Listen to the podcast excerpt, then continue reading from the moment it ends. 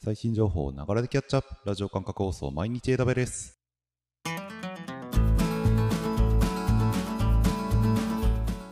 おはようございます。サーバークスの加藤です。12月の8日。今日も最新のアップデートを皆様にお届けしていきます。電車に乗りながらご飯を食べながらちょっとしたながら時間で気軽にキャッチアップしていきましょう。放送のフィードバックは YouTube のコメント欄または Twitter のハッシュタグサバワにて投稿お願いします。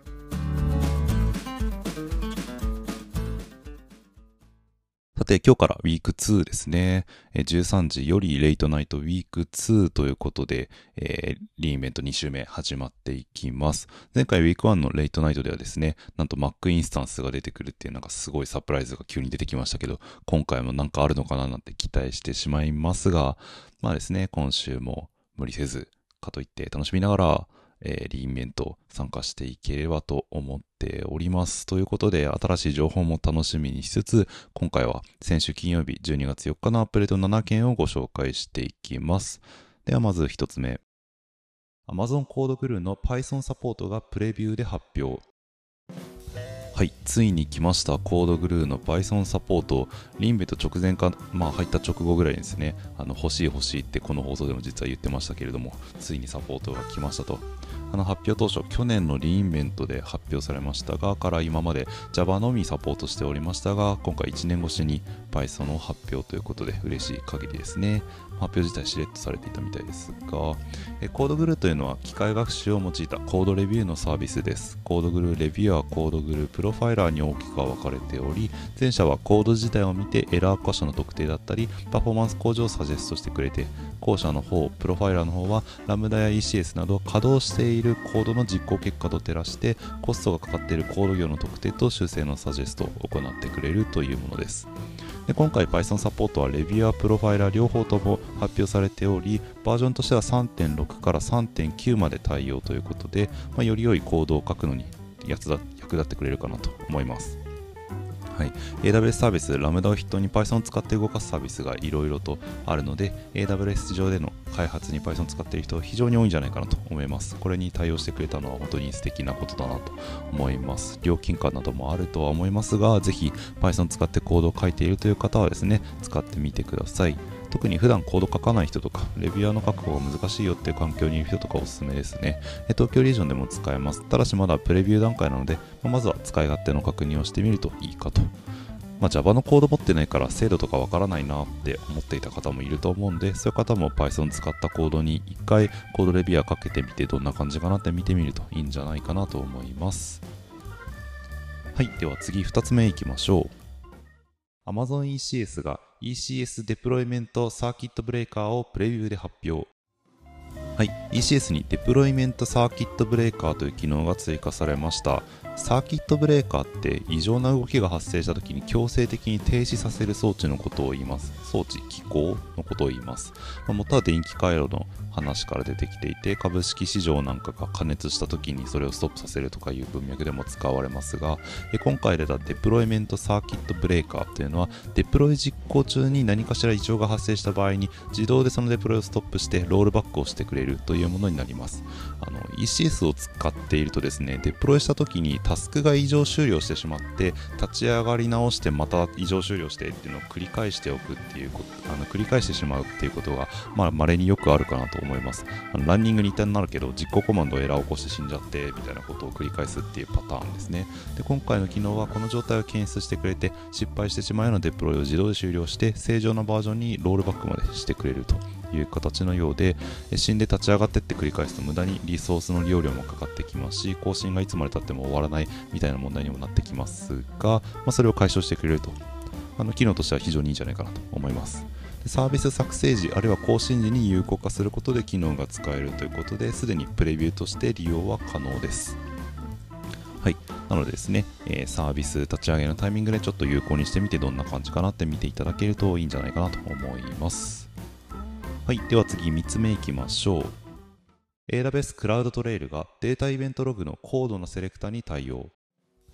はい、AWS への API コールを記録するサービスクラウドトレイルがデータイベントログの高度なセレクターに対応しました。えっと、トレイルでは取得できるデータとして管理イベント、まあ、いわゆる通常の API コールですね、とアカウントに異常なアクティビティが起きてないか検知するインサイトイベント、そして今回あのアップデートの対象になっているデータイベント、っていうのがあります。でデータイベントはリソース上とかリソース内で実行された操作のことで具体的に言うと S3 のオブジェクトに対する操作やラムダ関数実行の詳細を記録するっていうものが対象になっていますがこのデータイベントを取得する設定チェックボックス入れた時にセレクター設定っていうのを行います。これログの保存対象を指定するためのもので今まで基本的なイベントセレクターっていうものが適用されていたんですがこれだとリソースの指定くらいしかできませんでした。で今回登場した高度なセレクターベクターというのを使ってあげると指定したリソースのどんな操作を記録するかというところまで JSON 形式でセレクター設定を行うことで詳細に定義できます。ちょっと口頭だとよくわかんないっていう場合はコンソールでトレイルの作成画面見てみるとすごくわかりやすいかと思います。ログイベントの選択のステップでデータイベントにチェックつけると高度なイベントセレクターに切り替えるっていうボタンがあるのでそこを押すと設定見れます。あの詳細にイベントを指定することでトレイルに記録するログの量を絞ることができるのでコストを最適化できると。例えば S3 のオブジェクトの削除の、えー、イベントログだけ残したいっていうような場合に、まあ、そこだけ、えー、定義してあげることによってそれ以外のログの記録を削ってただまあクリティカルな部分だけは、えー、ログを受信するといったことが可能になっていきます。はいでは次4つ目いきましょう。Amazon API Gateway HTTP API が AWS Step Functions の同期呼び出しに対応。API ゲートウェイ HTTP API から呼び出せる AWS 製品その機能が追加されました。具体的には Step Functions の同期呼び出しに対応したと。より正確に言うと Express Workflow の Start Sync Execution API の呼び出しに対応したという形になります。 Step Functions ってスタンダードとエクスプレスの2種類が存在していて、まあ、それぞれ料金体系が異なるんですが、スタンダードは通常利用で、エクスプレスはより高度な高頻度な実行したりとか、あとは高パフォーマンスが求められるような場面で利用する選択肢になってきます。で、通常 Step Functions って非同期実行になるんですけれども、エクスプレスの方同時実あ同期実行が可能で、こっちを API Gateway HTTP API に接続できるようになったということです。ちなみに通常の非同期実行、 Start Execution っていうのはもともと対応していたので、まあ、これで Step Function の同期、非同期、どちらの呼び出しにも対応したという形になります。東京リージョンも対応しているので、API ゲートウェイ使って Step Function を同期的に呼び出したいという方いらっしゃいましたら、ご確認いただければと思います。次、5つ目いきましょう。AWS セキュリティハブが Kube ベンチと統合。はい、アカウントのセキュリティ設定を一括管理するセキュリティハブですが、オープンソースツールである Kube ベンチと統合しました。ベンチマーク結果を受信できるようになるということで、え Kube ベンチは、まあ、名前通りですね、Kubernetes のベンチマークサービスになります。CIS Kubernetes ベンチマークっていう、あの CIS が定義した Kubernetes のセキュリティベンチマークですね、に定義されているチェック項目を実行してくれて、Kubernetes が安全にデプロイされているかどうかをチェックしてくれます。ちなみに今回の発表に合わせて、クラウドカストディアンっていう AWS 環境が想定通り作成されるか評価できるオープンソースのルールエンジンがあるんですが、これが中国リージョンで対応したというニュースも出ていました。合わせて、ご確認ください。はい。そして次、6つ目、なんか地味に気になる系のアップデートがあったので、ここから2つ紹介していきます。Amazon EMR が AWS Graviton2 プロセッサー搭載インスタンスに対応。はい、EMR が M6G、C6G、R6G インスタンスに対応ということで、すべて ARM ベースの AWS 独自プロセッサー Graviton2 を利用しているインスタンスになります。これら対応したことによって、最大30%のコスト削減、最大15%のパフォーマンス向上が見込まれるということで、東京を含む複数リージョンにて EMR バージョン6.1.0および5.3.10以降で利用可能ということです。はい、次7つ目、最後のアップデートです。Amazon マシンイメージが作成時のタグ付け及びタグベースのアクセス制御に対応。はい。AMI 作成時にタグ付けが可能になったよというアップデートになります。また、タグベースで AMI へのアクセス制御も行うことが可能になるということで、もともと AMI 作成時ってその2のタグ付け機能ついてなかったんですね。でさらにタグベースでの AMI 制御っていうのも、まあ、えー、詳細にはなかったみたいですが、今回それが行えるようになったということで、まあ、地味に嬉しい系のアップデートということでご紹介していきました。はい、ということで以上7件12月の4日のアップデートでした。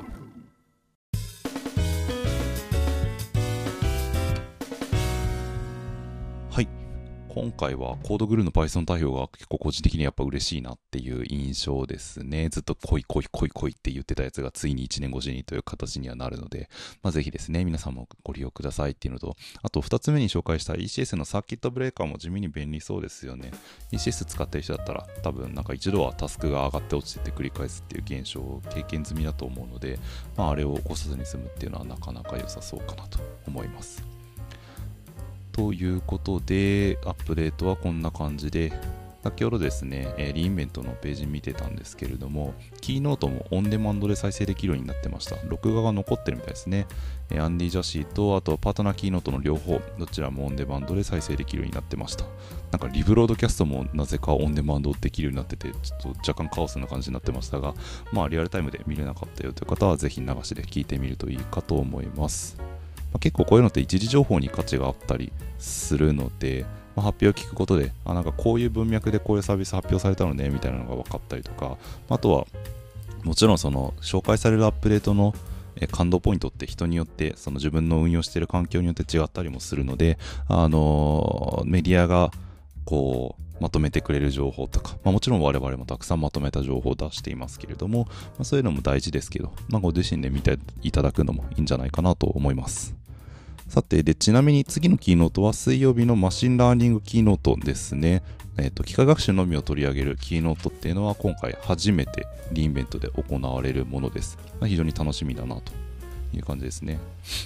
そういえば AWS で machine learning サービスっていうと基本的には SageMaker を中心とするような機械学習の開発用の製品を指していて AI サービスって言った時には機械学習とかディープラーニングの知識とかなくても使えるまあ、例えばその画像認識のサービスである Rekognition とか文字起こしのサービスであるトランスクライブとかそういうのを指すっていうような話があります。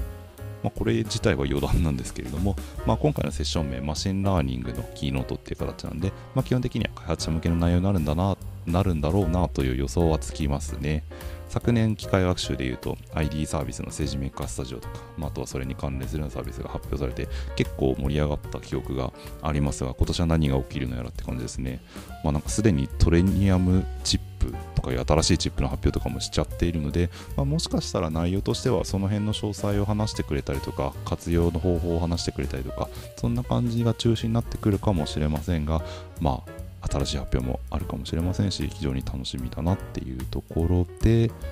今日の放送は終わりにしようかなと思います、まあ、まずはですね今日レイトナイトウィーク213時から始まりますえー、ウィーク2も楽しんでいきましょうということで今日の放送は以上にしましょう。